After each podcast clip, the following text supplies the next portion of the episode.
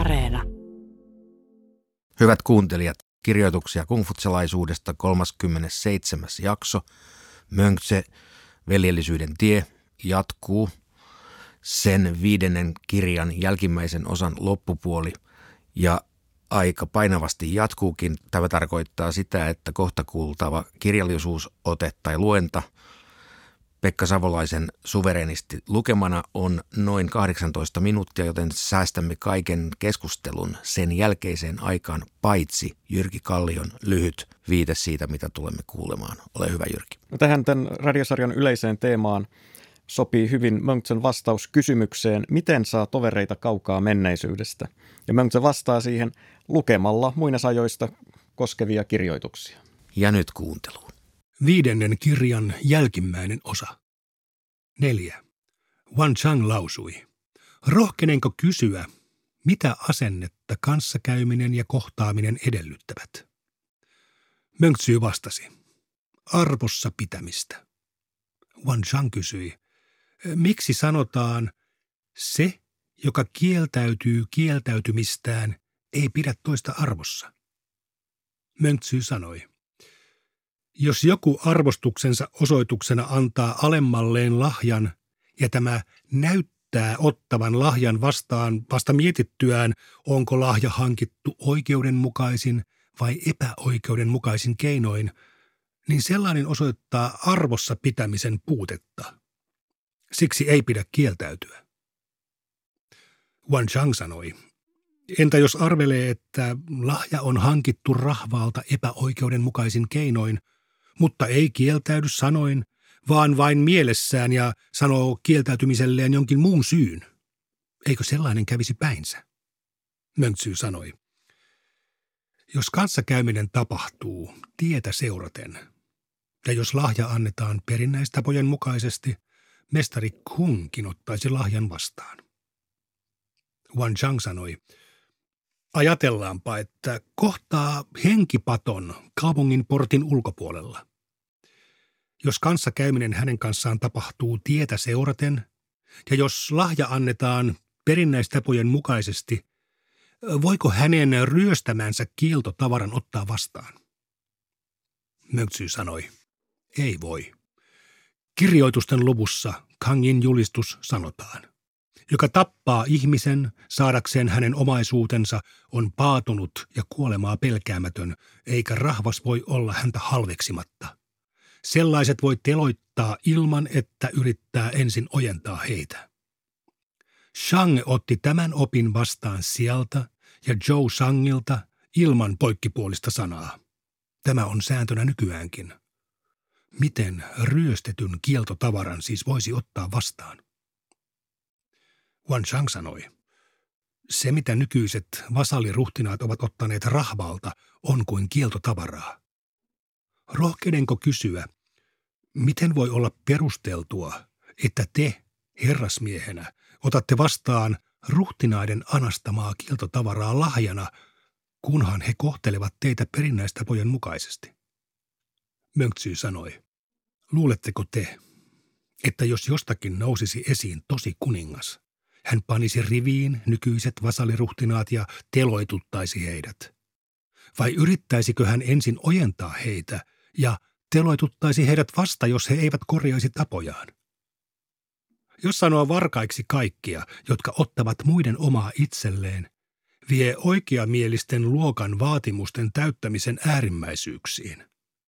Kun mestari Kung oli virassa luuvaltiossa, luulaisilla oli tapana tapella metsästyssaalista ja sen antamisesta uhrattavaksi tärkeissä seremonioissa. Mestari Kung oli myös mukana tappelemassa metsästyssaalista. Jos metsästyssaalista tappeleminen on sopivaa, kai lahjojen vastaanottaminenkin on. Wan Chang kysyi, oliko siis niin, että ollessaan virassa mestari Kung ei palvellut tietä? Mengzi vastasi, kyllä hän palveli tietä. Wan Chang sanoi, jos hän palveli tietä, miksi hän osallistui metsästyssaalista tappelemiseen? Mengzi sanoi, Mestari Kung oikaisi ensin uhriastioita koskevan käytännön vaatimattomammaksi niin, että ei tarvinnut uhrata kaikkialta 4 ilmansuunnasta tuotuja ruoka-antimia. Wan Chang kysyi, miksi hän ei lähtenyt pois? Mengzi sanoi, hän jäi odottamaan enteitä toimien onnistumisesta. Jos enteitä oli riittävästi toimeen tarttumiseksi, mutta hallitsija ei tarttunut toimeen, hän lähti. Tämän vuoksi hän ei koskaan viipynyt 3 vuotta missään hovissa. Mestari Kung astui virkaan nähdessään voivansa toteuttaa tietä. Hän astui virkaan saadessaan säällisen kohtelun, ja hän astui virkaan saadakseen valtion viran ja sen mukaisen elatuksen. Ji Kangtsyyn luona hän astui virkaan, koska näki voivansa toteuttaa tietä. Wayne herttua Lingin luona hän astui virkaan, koska sai säällisen kohtelun. Ja Wayne herttua Xiaon luona hän astui virkaan saadakseen viran ja elatuksen. 5. Mengzi sanoi. Virkaan ei pidä astua köyhyyden vuoksi, mutta toisinaan niin tulee tehdyksi. Vaimoa ei pidä ottaa omien vanhempien elatuksen vuoksi, mutta toisinaan niin tulee tehdyksi. Sen, joka astuu virkaan köyhyytensä vuoksi, kuuluu kieltäytyä arvoasemista ja tyytyä matalaan virkaan, samoin kuuluu kieltäytyä rikkauksista ja tyytyä niukkuuteen. Mikä on sopiva virka sille, joka kieltäytyy arvoasemista ja tyytyy matalaan virkaan sekä kieltäytyy rikkauksista ja tyytyy niukkuuteen? Esimerkiksi portinvartija tai yövahti. Olihan mestari Kungkin viljavaraston varastomestari ja sanoi silloin, kunhan laskut täsmäävät, se riittää. Ja olihan hän myös laidunten valvoja ja sanoi silloin, kunhan naudat ja vuohet kasvavat pulskiksi ja laidun reheväksi, se riittää. On rikos, jos asemaltaan vaatimaton puhuu korkeasta politiikasta ja on häpeä asettua hovimme palvelukseen ja jättää toteuttamatta tietä. 6. Wan Chang kysyi, miksi vaeltavat ritarit eivät saa tukeutua vieraiden maiden vasalliruhtinaisiin? Mengzi vastasi, he eivät kehtaa tehdä niin. Jos vasalliruhtinas menettää maansa, on perinnäistapojen mukaista, että hän tukeutuu jonkin vieraan maan vasalliruhtinaaseen. On perinnäistapojen vastaista, että ritari tukeutuu vieraan maan vasalliruhtinaaseen. Wan Chang kysyi, jos ruhtinas lahjoittaa avustuksena hirssiä, kuuluuko se ottaa vastaan? Mengzi vastasi, kuuluu ottaa vastaan. Miksi vastaanottaminen on oikein? Mengzi sanoi, ruhtinaiden kuuluu avustaa siirtolaisia. Wan Chang sanoi, miksi ritarit ottavat vastaan avustuksia, mutta eivät palkkioita? Mengzi sanoi, he eivät kehtaa tehdä toisin. Wan Chang sanoi, rohkenenko kysyä, miksi he eivät kehtaa tehdä toisin? Mengzi sanoi, portinvartijoilla ja yövahdeilla on säännöllisiä velvollisuuksia, joista he saavat ylemmiltään ruokapalkan. Jos ritarilla ei ole säännöllisiä velvollisuuksia, niin osoittaa arvokkuuden puutetta, jos hän ottaa ylemmiltään palkkion. Wan Chang sanoi, en tiedä, voiko ruhtinaan lahjoittaman avustuksen vastaanottamista jatkaa säännöllisesti. Mengzi sanoi, herttua Muu kohteli Zisiytä siten, että lähetti hänelle uudestaan ja uudestaan tervehdyksensä ja lahjoituksena 3 jalkapadallisen verran lihaa. Zisi ei ollut tähän tyytyväinen. Lopulta hän viittasi herttuan sanansaattajan menemään pääportista ulos, polvistui hänen edessään pohjoiseen katsoen ja painoi päänsä maahan, kumarsi vielä kahdesti seisten yhteen liitetyt kätensä rinnalleen kohotettuina ja kieltäytyi lahjoituksesta. Hän sanoi, nyt vasta tiedän ruhtinaan kasvattaman minua Jiitä kuin koiraa tai hevosta. Niinpä sen jälkeen herttua Muu ei enää lahjonut Syyssyytä. Miten voi sanoa suosivansa jaloja miehiä, jos ei nosta heitä virkaan eikä tarjoa heille elantoa? Wan Chang sanoi, rohkenenko kysyä, miten valtakunnan hallitsijan tulee menetellä, jotta hänen voi sanoa tarjoavan herrasmiehille elannon. Mengzi sanoi. Ruhtinaan nimissä lähetetyn pestilahjan herrasmies ottaa vastaan kumartaen kahdesti yhteen liitetyt kätensä rinnalleen kohotettuina ja sitten polvistuu sekä taivuttaa päänsä maahan. Sen jälkeen viljavarastolta jatketaan hirssin ja palatsin keittiöltä lihan lähettämistä palkkana, mikä ei tapahdu ruhtinaan nimissä eikä niiden vuoksi kuulu kumarrella. Sitä vastoin Zisi joutui aina uudestaan kumartamaan Herttua Muun lihapadallisia kuin mikäkin alhainen palvelija, eikä sellainen ole oikea tapa tarjota herrasmiehelle elanto. Yao kohteli Shunia siten, että käski 9 poikaansa hänen palvelukseensa ja naittoi 2 tytärtään hänelle sekä määräsi 100 viranhaltijat nautoineen, lampaineen ja varastoituinen viljoineen pitämään huolta Shunin elannosta ojitetuilla pelloilla. Sitten Yao nosti Shunin virkaan ja ylensi hänet korkeaan asemaan. Tällä perusteella tavataan sanoa, että kuninkaat ja herttuat arvostavat jaloja. 7. Wan Chang kysyi, rohkenenko kysyä, miksi olisi oikea mielistä olla tapaamatta vasalliruhtinasta?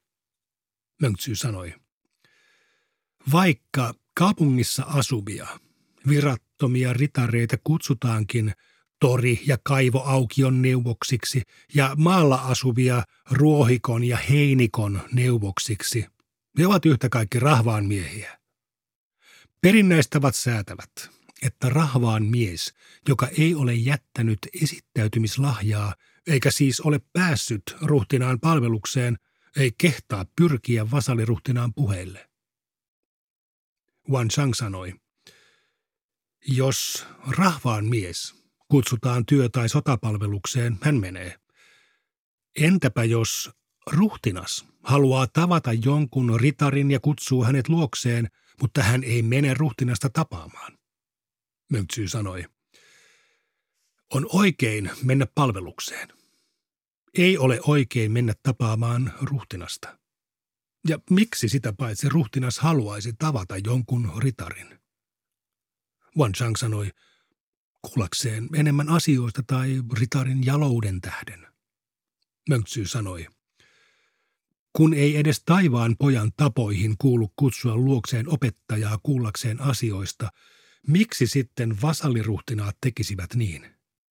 Mitä tulee jalouden tähden kutsumiseen, niin en ole koskaan kuullut kenenkään ruhtinaan haluavan tavata jaloa miestä, saati kutsuvan sellaista luokseen. Herttua Muu, joka tapasi useasti Zisitä, kysyi kerran. Muinoin 1000 sotavaunun valtion hallitsijat pitivät ritareita tovereinaan. Miten se onnistui? Zisi sanoi närkästyneesti.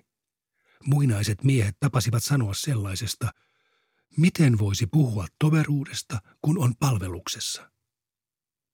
Koska Zisi oli närkästynyt, niin eikö hän olisikin voinut sanoa, mitä tulee asemaan, te olette ruhtinas ja minä olen alamainen. Miten tohtisin solmia ruhtinaan kanssa toveruussuhteen? Mitä tulee hyveellisyyteen, teidän tulisi palvella minua. Miten voisitte solmia minun kanssani toveruussuhteen? Kun kerran 1000 sotavaunun ruhtinaat eivät voineet olla ritarien tovereita, miten nykyiset ruhtinaat saattaisivat kutsua ritareita luokseen? Kun Qin-ruhtinas Jing oli metsällä, hän kutsui riistanvartijan luokseen sulkakoristeisella jakin häntä viirillä. Riistanvartija ei tullut, ja herttua määräsi hänet teloitettavaksi. Päättäväisen ritarin ei pidä unohtaa voivansa päätyä rotkon pohjalle, eikä rohkean ritarin pidä unohtaa voivansa menettää päänsä. Minkä opetuksen mestari Kung löysi tapahtuneesta? Sen, että ei pidä vastata vääriin kutsuihin. Wan Chang sanoi, rohkenenko kysyä, miten riistanvartija pitäisi kutsua paikalle? Mengzi sanoi, nahkaista lakkia heiluttamalla. Rahvaan mies kutsutaan punaisella kangasviirillä. Ritari pronssikelloin koristellulla lohikäärmen viirillä ja neuvosmies sulkakoristeisella jakin häntä viirillä. Kun riistanvartijaa kutsuttiin neuvosmiehelle varatulla tavalla ja hän ei kuollakseenkaan tohtinut mennä, miten sitten rahvaan mies uskaltaisi mennä ruhtinaan puheille, jos häntä kutsutaan ritareille varatulla tavalla? Saati sitten jalomies, kun häntä kutsutaan muille kuin jaloille miehille varatulla tavalla. Se, että tahtoo tavata jalon miehen, mutta ei noudata kutsumisessa oikeaa tapaa, on sama kuin haluaisi jonkun käyvän sisälle, mutta sulkee oven hänen edessään. Oikeamielisyys on polku ja perinnäistavat ovat ovi. Ainoastaan herrasmies kykenee seuraamaan oikeamielisyyden polkua sekä kulkemaan sisään ja ulos perinnäistapojen ovesta. Lauluissa sanotaan, Zhoun tie on tasainen kuin hioma kivi. Se on suora kuin nuoli. Herrasmies kulkee sitä pitkin. Vähäpätöinen mies ihailee sitä kaukaa. Wan Chang sanoi, kun ruhtinas käski mestari Kungin puheilleen, tämä piti niin kiirettä, että ei edes valjastanut hevosta, vaan lähti kävellen. Tekikö mestari Kung siis väärin? Mengzi sanoi. Mestari Kung oli virassa, ja hänellä oli virallisia velvollisuuksia, ja ruhtinas kutsui hänet luokseen virka-asioissa. 8. Mengzi sanoi Wan Changille, yhden kylän mallikelpoisimpien ritareiden sopii ottaa tovereikseen saman kylän mallikelpoisimpia ritareita. Yhden maan mallikelpoisimpien ritareiden sopii ottaa tovereikseen saman maan mallikelpoisimpia ritareita. Taivaanpiirin mallikelpoisimpien ritareiden sopii ottaa tovereikseen taivaanpiirin mallikelpoisimpia ritareita. Jos taivaanpiirin mallikelpoisimpien ritareiden ottaminen tovereiksi ei ole kylliksi, voi katsastella muinaisia miehiä kaukaa menneisyydestä. Mutta sopiiko heidän runojaan ja kirjoituksiaan ylistää tietämättä millaisia miehiä he olivat? Siksi pitää katsastella heidän aikakauttaan. Niin saa tovereita kaukaa menneisyydestä. 9. Qin kuningas Xyan kysyi valtaneuvoksista. Mengzi sanoi, millaisia valtaneuvoksia kuninkaan kysymys koskee? Kuningas kysyi, valtaneuvoksetko eroavat toisistaan? Mengzi vastasi, kyllä eroavat. On ylhäissukuisia valtaneuvoksia ja erisukuisia valtaneuvoksia. Kuningas sanoi, subainnette minun kysyvän ylhäissukuisista valtaneuvoksista.